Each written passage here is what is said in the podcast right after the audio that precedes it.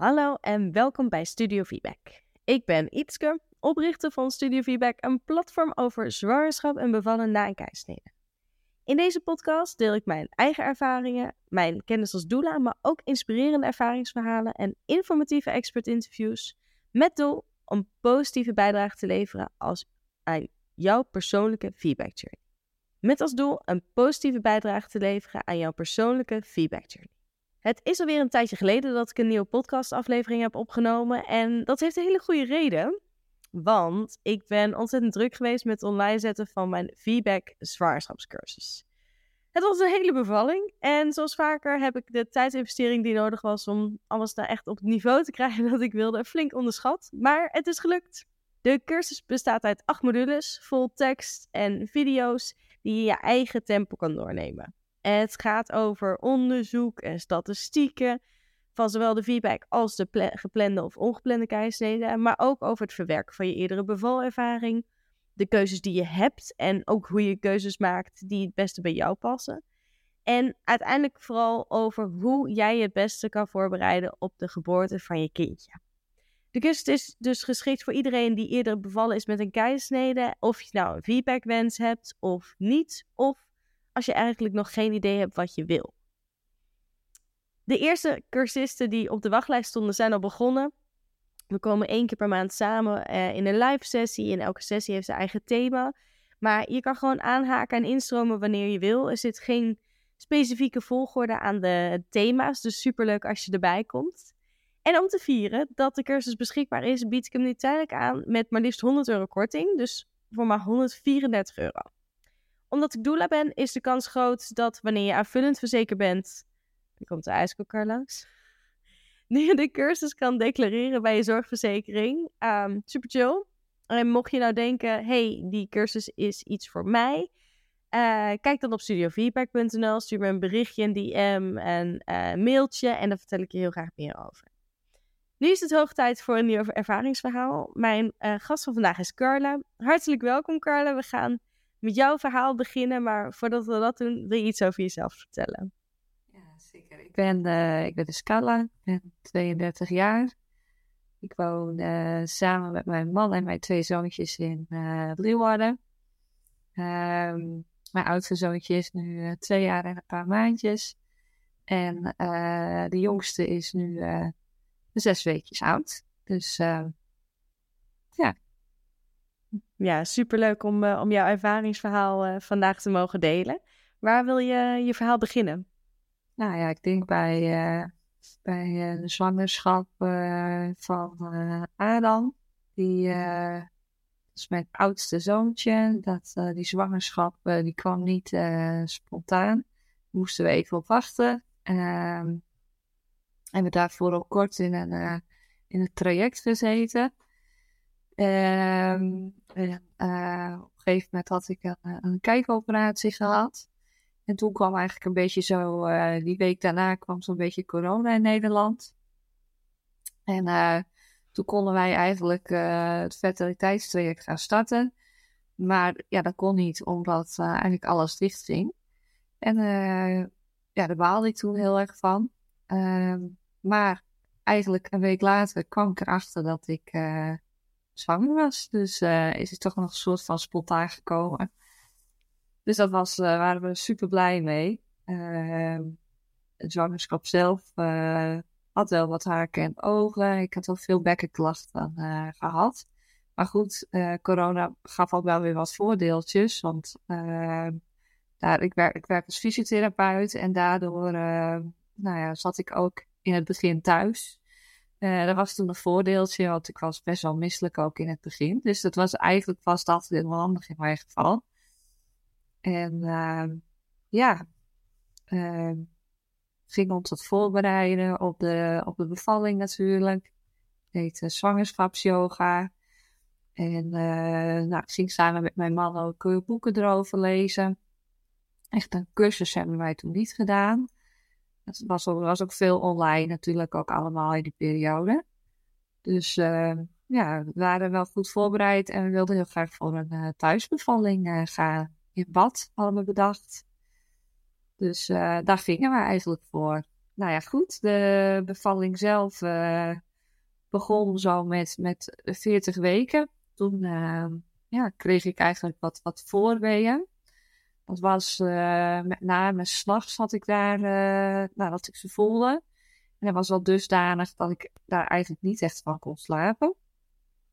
En ehm, ja, op een gegeven moment uh, ja, werden, werden die weeën toch wel steeds wat uh, intenser. Dat was eigenlijk op de, op de derde dag dat ik die, die uh, had. ja, voelde ik me ook niet zo fit. Ik voelde me niet zo lekker. Maar ja, ik wist eigenlijk niet helemaal van, goh, is het nou begonnen, ja of nee? Dus dat, uh, ja, ik vond het een beetje lastig om dat in te schatten. Op dat moment dacht ik van niet. Achteraf denk ik nu, ja, toen was het wel echt begonnen. En uh, ik had toen een afspraak te staan bij, uh, bij de verloskundige die dag om half zes avonds. Uh, dus daar gingen wij naartoe.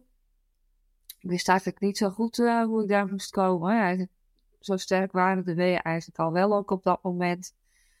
Maar ja, goed ik, ik dacht van ja, het zullen wel gewoon allemaal voorweeën zijn. En elke keer kwam het en ging het. En ik dacht, nou, dit is niks. En toen kwam ik daar en uh, toen was mijn bloeddruk wel heel hoog. dus toen twijfelde ze toch een beetje. En toen vroeg de verloskundige ook aan mij: is je bevalling misschien niet gewoon begonnen, Carla? Dus nou ja, we twijfelden allebei een beetje. Dus even naar het ziekenhuis geweest om te checken. en ehm, ja, alles was gewoon goed. Ging goed met de baby en uh, mijn bloeddruk ging ook weer wat zakken. Dus uh, ik kon wel weer naar huis, want ik wil natuurlijk graag thuis bevallen. En uh, toen heb ik nog wel gevraagd daar of ze mij wilden strippen. Want nou, ik had eigenlijk al drie nachten niet geslapen door die voorweeën. En ik was er wel een beetje klaar mee. Dus ik dacht van, nou, misschien helpt dat om het een beetje door te laten zetten. En dat gebeurde ook, want ze hadden me gestript en eigenlijk, uh, nou, we stonden nog niet buiten en toen uh, begonnen volop de weeën en kwamen ze echt om de minuut. En nou, hielden ook goed aan, werden vrij snel, vrij sterk.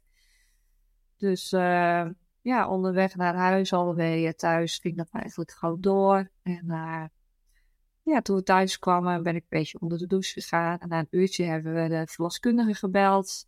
En nou, ook vrij snel daarna braken spontaan ook wel de vliezen. Dus toen kwam het allemaal wel wat in een stroomversnelling uh, terecht. Ik vond het al uh, wel vrij snel, wel vrij heftig, omdat ik weinig pauzes had tussen de weeën. En ik merkte ook dat ik wel, ik was gewoon, ik begon eigenlijk al vrij moe aan die bevalling, omdat ik gewoon niet goed had uitgerust die nachten daarvoor.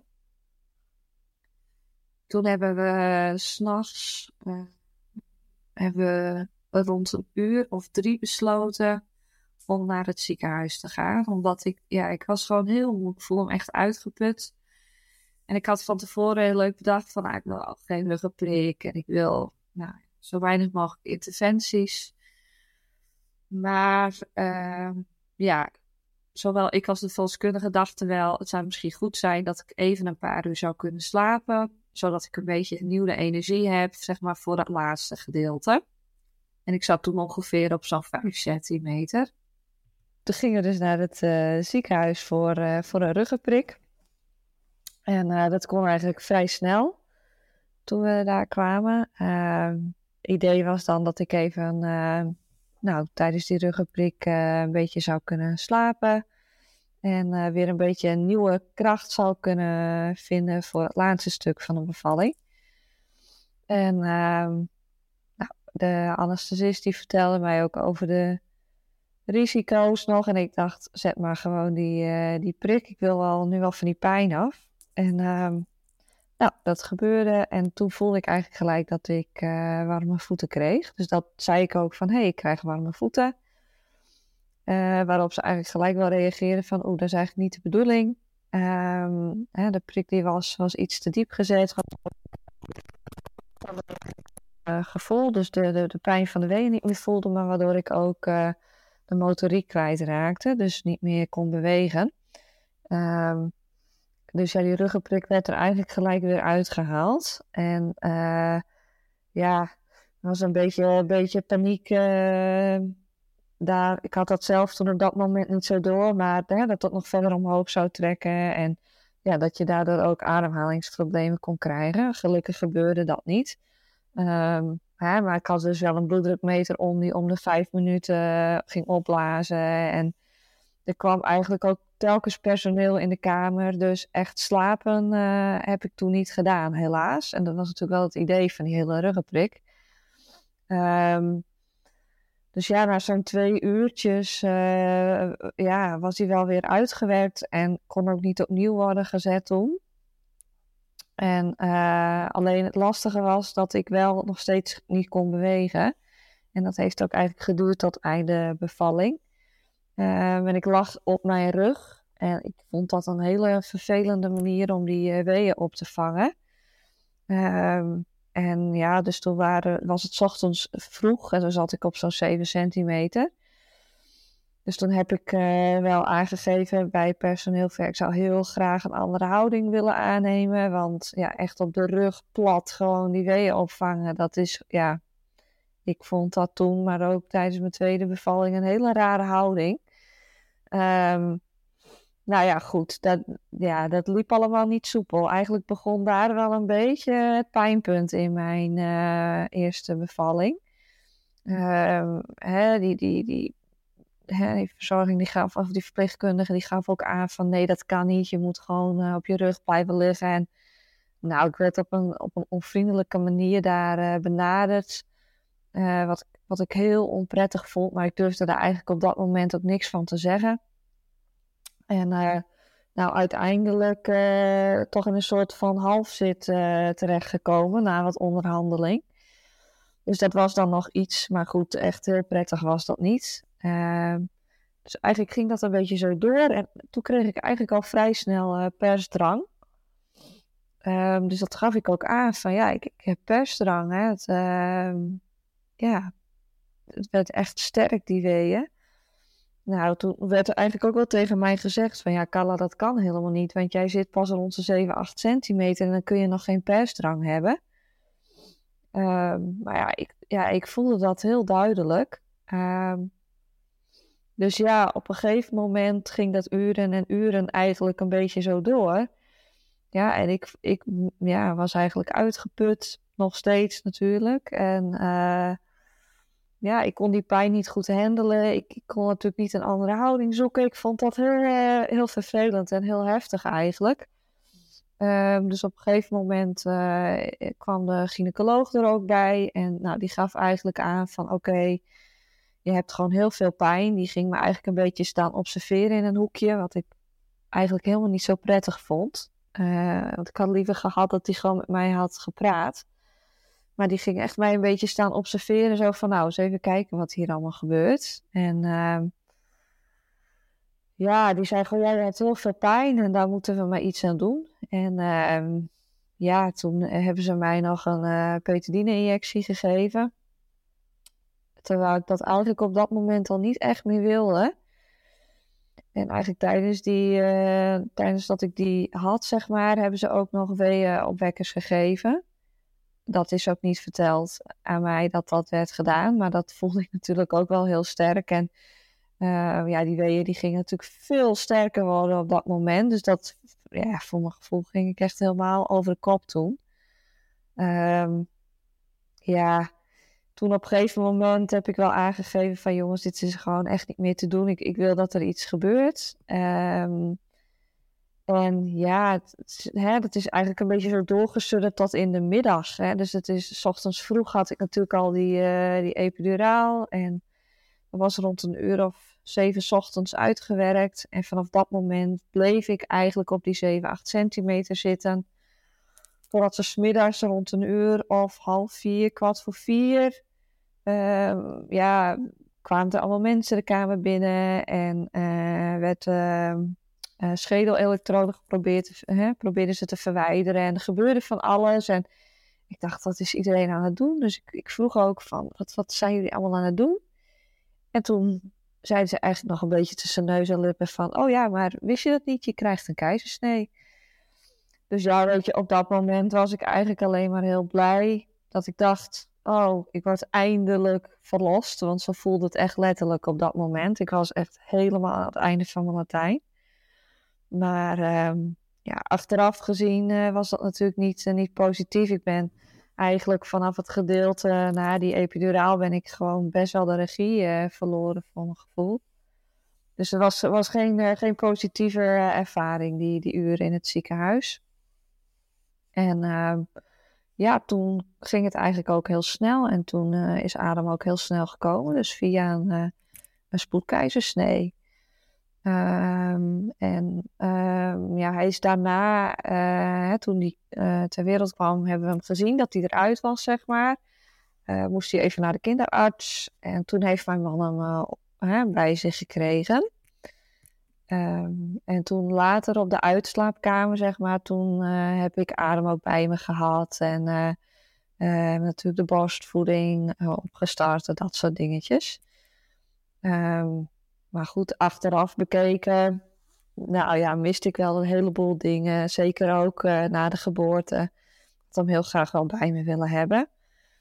Dus uh, ja, dat was eigenlijk de geboorte van uh, Adam, de bevalling van Adam. Ja. Een, een hele andere ervaring dan, dan verwacht en gehoopt natuurlijk. Je hoort ook wel vaker dat, dat uh, je pas later eigenlijk alles wat er gebeurt begint te verwerken. En dan pas echt binnenkomt van hé, hey, wat, wat gebeurde wanneer en in welke volgorde. En je dan heel veel vragen hebt van wat was nodig. En hebben ze dat wel gezegd of heb ik het gewoon misschien even gemist? Um, en je zei van ja, je had echt wel het gevoel dat je de regie kwijt was op een gegeven moment. Um, heb je nog iets gedaan om, om die bevalling een plekje te geven? Was, was gewoon praten met je partner voldoende of met de verloskundige? Ja, ik, ik, ik, ik merkte wel gelijk na de bevalling dat ik wel dacht: wat is hier gebeurd? Zeg maar, een beetje dat gevoel. Uh, maar je moet het inderdaad allemaal een beetje een plekje geven. En uh, ja, ik merkte wel dat ik er echt last van had na de tijd. Het was voor mij wel een redelijk traumatische ervaring. Um, en um, ja, ik, ik, kreeg daardoor bepaalde klachten. Dus ik kreeg herbelevingen, nachtmerries. Ik, ik schrok van heel veel simpele kleine geluidjes. Um, ja, en ik, ja, ik keek er gewoon heel, uh, heel negatief op terug. Uh, ik voel me ook heel schuldig, ook richting uh, Adam. Dus ja, ik had er wel last van en ik vond wel dat ik daar iets mee moest doen. Uh, dus ik heb uh, toen uh, hulp gezocht bij een verloskundige die ook een achtergrond als psycholoog heeft. Um, en ik heb EMDR daarvoor gehad. En op die manier heb ik eigenlijk wel, nou, daar heb ik wel heel veel aan gehad. Ik, ik, kan er nu gewoon over praten zonder dat ik daar heel emotioneel van word. En ik, kan, hè, ik heb niet meer die, die klachten, zeg maar. Dus dat ging daarna ook weg ja, het is, het is nooit iets waar ik nou met heel veel trots terugkijk of uh, heel positief op terug kan kijken. Maar het is wel gewoon, ik heb wel een plekje kunnen geven. Dus uh, ja, en ik heb ook nog een gesprek gehad in het ziekenhuis. We hebben een jaar gedaan nadat uh, Adam geboren was. Um, ja, toen heb ik een gesprek aangevraagd met, uh, met de gynaecoloog en ook met de verpleegkundige die het grootste gedeelte van een bevalling aanwezig was. En dat deed me ook wel heel goed. Daardoor kon ik het ook wel een soort van afsluiten. Dus dat uh, hebben we ook nog gedaan. Ja, mooie stap om dat, uh, dat ook erbij te doen. Ook al is het dan een jaar daarna. Ik denk de tijdspannen, dat maakt in principe niet uit of het een paar maanden later is, of een jaar later, of meerdere jaren later. Het is, uh, kan een hele mooie stap zijn om, uh, om dat hoofdstuk uh, nog een extra beetje af te sluiten. En met, met deze ervaring in je rugzak, om zo maar te zeggen, hoe keek je naar de bevalling toen je zwanger werd van je tweede kindje? Ja, nou, ik, ik wist heel sterk dat ik heel graag vaginaal zou willen bevallen. En uh, ja, ik wil het gewoon heel graag anders doen dan de eerste bevalling. Um, dus ik had eigenlijk al voordat ik zwanger was, had ik me al daar heel erg in verdiept.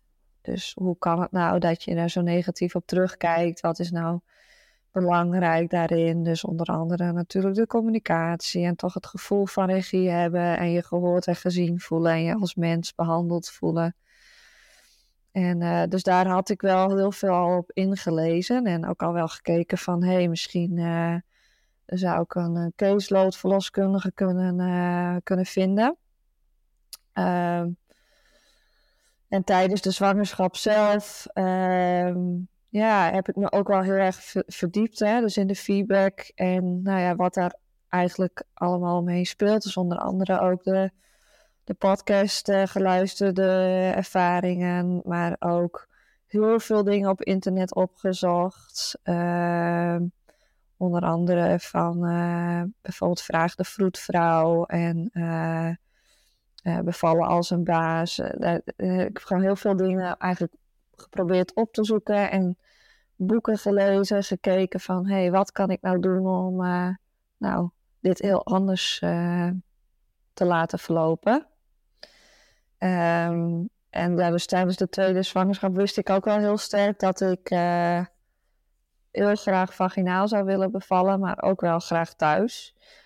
Um, ja, dat, is niet, dat is niet per definitie standaard, want na een keizersnede willen ze of nou ja, willen ze, ben je in principe medisch. En beval dan dus ook eigenlijk automatisch in het ziekenhuis. Maar voor mij voelde dat niet echt als de plek om te bevallen. Mede door de ervaring, maar ook omdat ik gewoon heel sterk het gevoel had van ja, thuis voel ik me het meest op mijn gemak. En uh, ik voelde heel sterk dat ik dat nodig had, dat ik me veilig wilde voelen, ook tijdens de bevalling. Um, dus uh, we hebben eigenlijk alle opties al overwogen, ook tijdens de zwangerschap. Ook gesprekken gehad in het ziekenhuis, ook gekeken van welk ziekenhuis in de buurt staat daarvoor open. En welk ziekenhuis, er zijn ook ziekenhuizen die daar niet zo uh, uh, nou ja, open voor staan, of hoe je dat maar wil noemen. Dus daar ook gesprekken gehad en ik heb een uh, keusloodverloskundige gevonden. En daar ook veel gesprekken mee gehad en gespart van ja, wat is de beste plek uh, um, en wat voelt het beste. En zij stond ook eigenlijk helemaal achter mij om uh, nou ja, daarin mee te gaan. Ehm, dus eigenlijk vooraf de zwangerschap, maar ook tijdens de zwangerschap wel heel sterk daarmee bezig geweest. Ook met voorbereidingen op de bevalling. En ook goed nagedacht over nou ja, wat mijn wensen waren. En ja, ik geloof zelf wel heel erg in dat als je je veilig voelt tijdens zo'n bevalling en je voelt je op je gemak en je hebt de mensen om je heen die nou, je, je kennen en dat dat gewoon heel erg meehelpt in, uh, in het hele proces. En ik geloof ook echt wel in dat natuurlijke proces dat je dan beter ontsluit en beter kunt bevallen. Dus uh, ja, eigenlijk op die manier wel uh, met de voorbereiding bezig geweest. Ja. En uh, hoe verliep deze geboorte?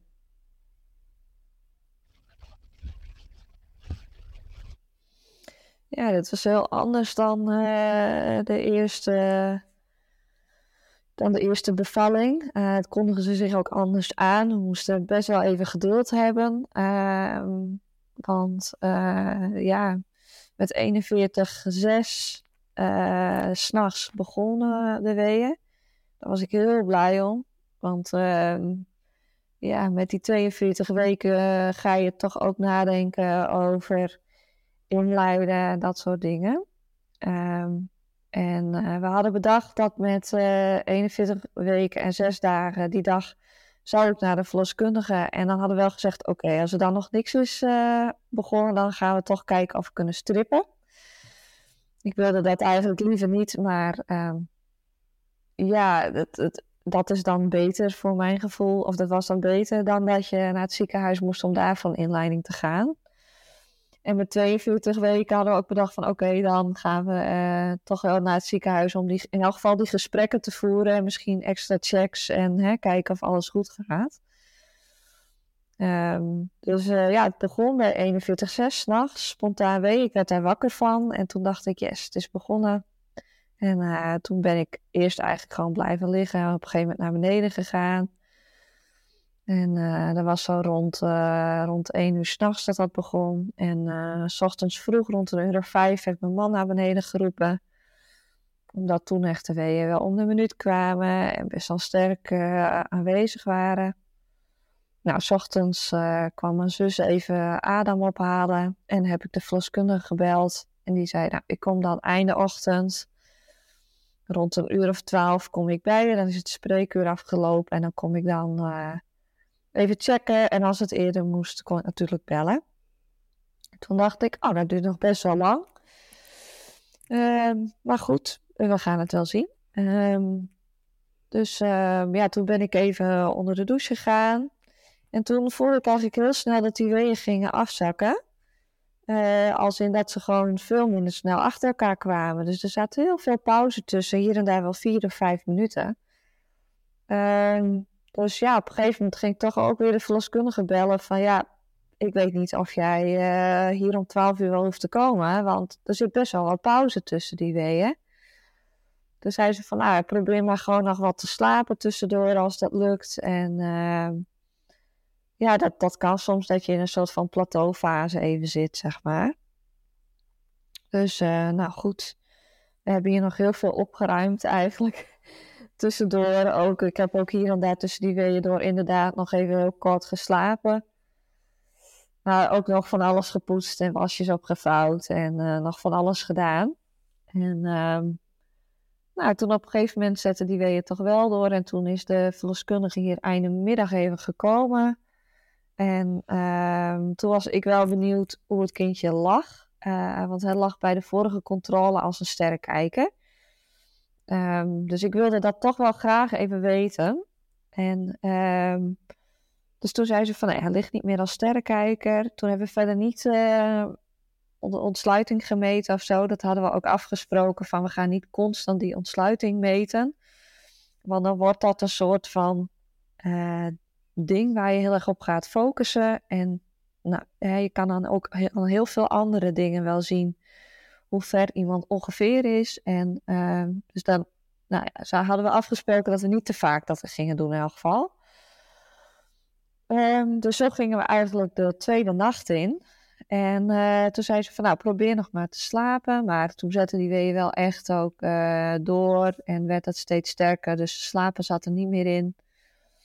En uh, toen hebben we rond een uur of half tien uh, de verloskundige gebeld en is die hier gekomen.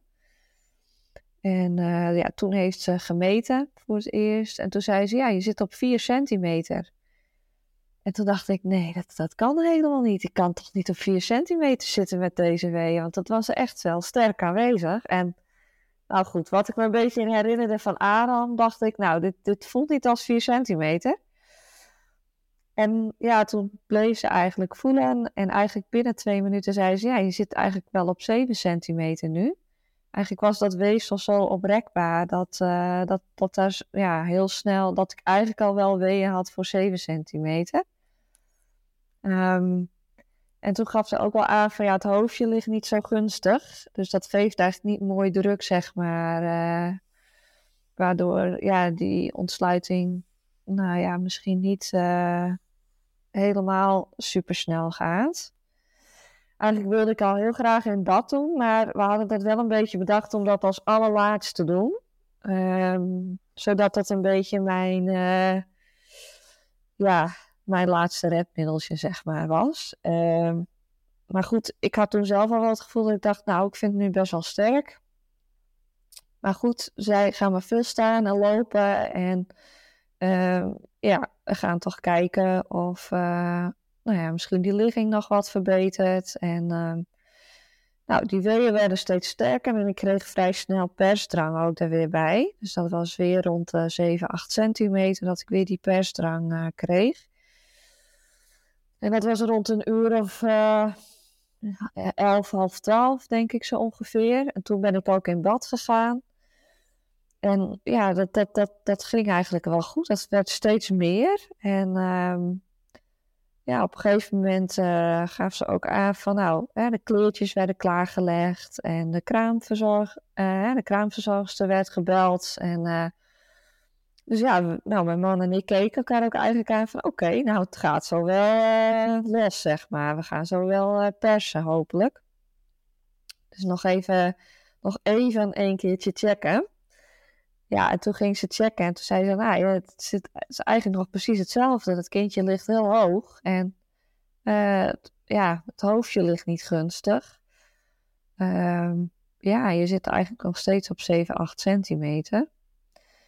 Dus uh, nou goed, nog weer even in bad. Ehm, en dat ja, bleef eigenlijk zo doorgaan. Ik was inmiddels ook best wel weer moe. Het was de tweede nacht natuurlijk die we ingingen.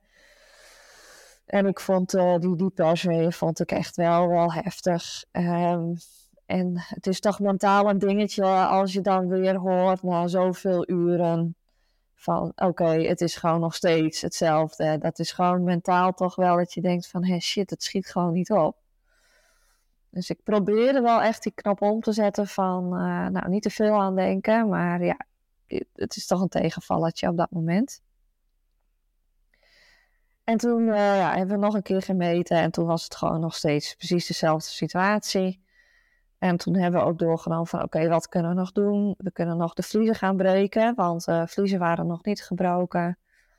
Um, en uh, ja, de verloskundige opperde nog om weeënopwekkers misschien nog te gaan gebruiken in het ziekenhuis. Ja, toen, toen nou, dacht ik toch wel een beetje van, oh, nou, dat zie ik niet helemaal zitten. Uh, ik, vond, uh, ik vond eigenlijk dat mijn uh, limiet wel was bereikt op dat moment. En ik kon die weeën ook al een paar uur echt niet meer wegpuffen. Dat, we, ja, ik vond dat vervelend dat ik dat niet meer kon. En het, ik kon eigenlijk alleen maar geluid maken tijdens die weeën. Dus ik vond dat wel heftig. Maar goed, we hebben besloten om in van naar het ziekenhuis te gaan. En dan, dan daar zeg maar verder te beslissen. En uh, ja, dus een ritje in de auto. En toen zei ik tegen mijn man: Dit uh, zie ik eigenlijk helemaal niet zitten. Om dan in dat ziekenhuis nog allerlei interventies. Want ja, voor mij was het weer een beetje een optelsom. Uh, net zoals met de eerste bevalling. Weer een kindje wat niet helemaal gunstig ligt. Ontsluiting die weer blijft hangen. Weer veel persdrang. Uh, ik dacht, ja, volgens mij is dit gewoon wel duidelijk en gaat dit gewoon zo niet gebeuren. Dus toen we bij het ziekenhuis aankwamen, heb ik dat ook aangegeven dat ik, uh, dat, ik dat niet, uh, niet zag zitten om daar nog allerlei interventies uh, te laten doen.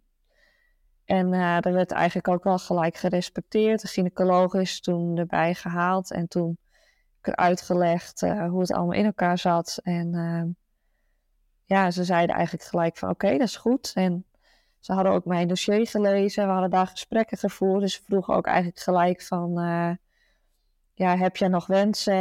Uh, dingen die je graag zou willen? Dus toen hebben we ook aangegeven dat we heel graag wel gelijk huis op huis wilden. Of dat ik in elk geval hè, het kindje heel graag huis op huis wilde. En dat ik ook heel graag de geboorte wilde zien. En uh, dus dat was allemaal mogelijk. Dus dat was, dat was super fijn. Dus dat kwam heel anders uh, binnen eigenlijk dan, uh, dan de vorige keer. En uh, ja, dat eh, ging eigenlijk allemaal heel soepel. We hebben de geboorte ook heel mooi gezien. En Owen is s ochtends vroeg om rond kwart over zes geboren. En ja, ik kon hem ook gelijk bij me hebben. En, dus dat was heel fijn. Ehm, na de, na de keizersnede had ik hem toen bij. En toen, toen daalde wel mijn bloeddruk een beetje. Dus toen heeft wel uh, hem lekker ook bij zich kunnen nemen. Dus dat was eigenlijk een, ja, een heel ander uh, verloop dan, dan die eerste bevalling. En eigenlijk was ik gelijk helemaal... Uh, ja, ik was er gewoon helemaal ehm, goed mee. Het was gelijk goed dat ik dacht, ja, dit is gewoon hoe het is gegaan. Ik heb gewoon een thuisbevalling gehad. Ik heb een 30 uur eh, de kans gegeven om het uh, te laten komen. En uh, met mensen die goed voor me waren. Ik voelde me goed. Maar het is gewoon uh, blijkbaar zo bepaald dat dat niet, niet via die weg bij mij komt. En dus ik, nee, ik was er gewoon helemaal tevreden mee en helemaal goed. Dus ehm, ja, eigenlijk was een hele positieve ervaring met, met allen. Ja. Ja, ik vind het zo, zo bijzonder om te horen hoe verschillend die twee ervaringen waren. En ik kreeg best wel veel vragen uh, dan van, ja, maar wat als nou weer, wat als, ik ga me voorbereiden op een feedback, maar wat als het nou weer een keizersnede wordt? En dat wordt soms dan in iemands hoofd, en dat was bij mijzelf ook een tijdje in mijn hoofd, een best wel groot ding. Van, oh, dat, dat is dan iets heel negatiefs. Maar ik vind zo mooi hoe het in jouw eh, verhaal naar voren komt. Dat ook is totaal niet volgens je wens. En had je waarschijnlijk het liefst natuurlijk die badbevalling thuis gehad. Uh, kijk je nog steeds zo ontzettend positief terug op de bevalling. Omdat je gewoon de regie hebt behouden. Omdat je op elke stap bij je gevoel kon. En, en met je team heel goed kon communiceren van oké, wat zijn de opties? Waar staan we? Wat voel ik? Wat wil ik? Um, dat maakt zo'n ontzettend groot verschil. Ja, ja, absoluut. En uh, ik, heb, ik heb die gedachten ook gehad hoor. Want ik ging vol voor die feedback. Ik heb, en ik dacht, als dit een keizersnee wordt, nou, nee, dat, uh, dat, dat ga ik vreselijk vinden. En dan kom ik nooit weer overheen als dan die tweede keer ook nog een keizersnee wordt.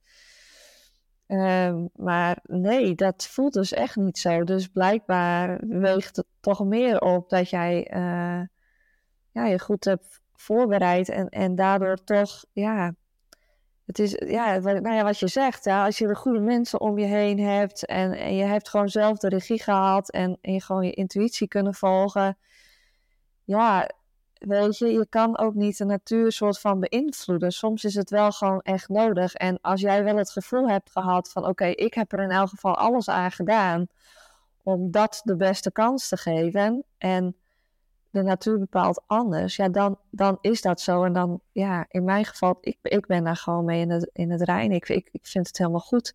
En tuurlijk, uh, weet je, als je wel eens uh, van die foto's ziet van vrouwen of, of van die verhalen dat de vrouwen zeggen van, uh, oh, dat is zo'n krachtig gevoel, hè, dat je dat kind eruit pest. Tuurlijk denk je dan wel van, oké, dat is heel jammer dat je dat hè, zelf nooit zo hè, zult ervaren. Uh, dus tuurlijk vind ik dat jammer. Um, maar ja, dit was voor mij ook een hele krachtige ervaring, weet je. Je hebt gewoon een hele bevalling gedaan. Um, dus daar hoef, je, daar hoef je niet minder trots of minder krachtig om te voelen in die zin. En uh, ja, dus dat staat een beetje los van hoe ik terugkijk op mijn uh, bevalling. Ik, ik kijk er gewoon heel goed op terug. Ja. ja. En ik vind ook zo goed hoe je uh, zelf op een gegeven moment zegt van nee, dit, is hem niet. Ik wil graag die keizersnede. En dat laat ook zo goed zien van je mag je plan aanpassen. Je mag uh, voorwaarden stellen in, en ook je bevalwensen van ik wil tot hier gaan. En nou ja, jij zag alweer die, al die interventies komen met de weeopwekkers en, en al dat soort. En jij dacht, nou, dat, dat, dat ga ik gewoon niet doen. Dat, dat voelt niet goed. Dat is niet wat, wat deze bevalling nodig heeft, wat ik nodig heb, wat mijn kindje nodig heeft. Dus dat, die nuances mogen ook gewoon, als je daar van tevoren al heel erg mee bezig bent, mogen daar ook gewoon staan. En zelfs op dat moment, tijdens de bevalling, mag je daar ook weer van afwijken. Maar dat is wel goed om te, te realiseren van het is niet een zwart-wit verhaal. Er zitten heel veel uh, ja, nuances in. Nee, absoluut. Ja, dat is absoluut zo. En dat, dat geldt natuurlijk ook voor, ja, ik noemde dan hè, van ik wil geen interventies. Het is natuurlijk niet zo dat, dat dat niet goed is of zo. Dat is natuurlijk ook op dat moment bepaal je dat. Het is ook maar net hoe zo'n bevalling loopt. Want het kan ook wel juist heel helpend zijn en heel goed zijn. En uh, ja, dat, dat, ja, dat, is, ja, dat is maar net hoe zo'n moment ook loopt, denk ik. Uh, hè, waar je voor kiest op zo'n moment. Maar voor mij op dat moment dacht ik echt, nee, dit is niet, uh, dat gaat niks veranderen. Ik voelde dat gewoon heel sterk. En ik heb het achteraf ook met mijn, met mijn verloskundige besproken. En die zei ook van, ik was op dat moment nog heel erg aan het afwegen van, oké, welke stappen kunnen we nog zetten? Want die wist ook hoe graag, hoe groot die wens bij mij was. Um, maar eigenlijk denk ik dat mijn wens groter was om een positieve ervaring te hebben. En uiteraard om een gezond kindje op de wereld te zetten. Die twee beide vind ik super belangrijk. Uh, die was groter dan het moet per se vaginaal ter wereld komen, koste wat kost. Uh, hè? Dat, dat, als dat ten koste gaat van je positieve ervaring, ja, ik denk ook dat dat niet de bedoeling is, zeg maar. Dus ja, het, uh, ja ik, ik, ik had het vooraf uh, had ik bedacht dat ik het vreselijk zou vinden, maar dat vind ik het absoluut niet. Nee. Heel fijn om ook, uh, om ook dit verhaal in, in de collectie erbij te hebben. Ik vind het een heel belangrijk verhaal ook om, om te delen. Um, dus ontzettend bedankt daarvoor. Ja, graag gedaan. Ik hoop nou, dat het toch ook misschien weer een beetje een inspiratie kan zijn voor, voor andere vrouwen. Ja. Nou, dat denk ik absoluut. Zeker weten. Dank je.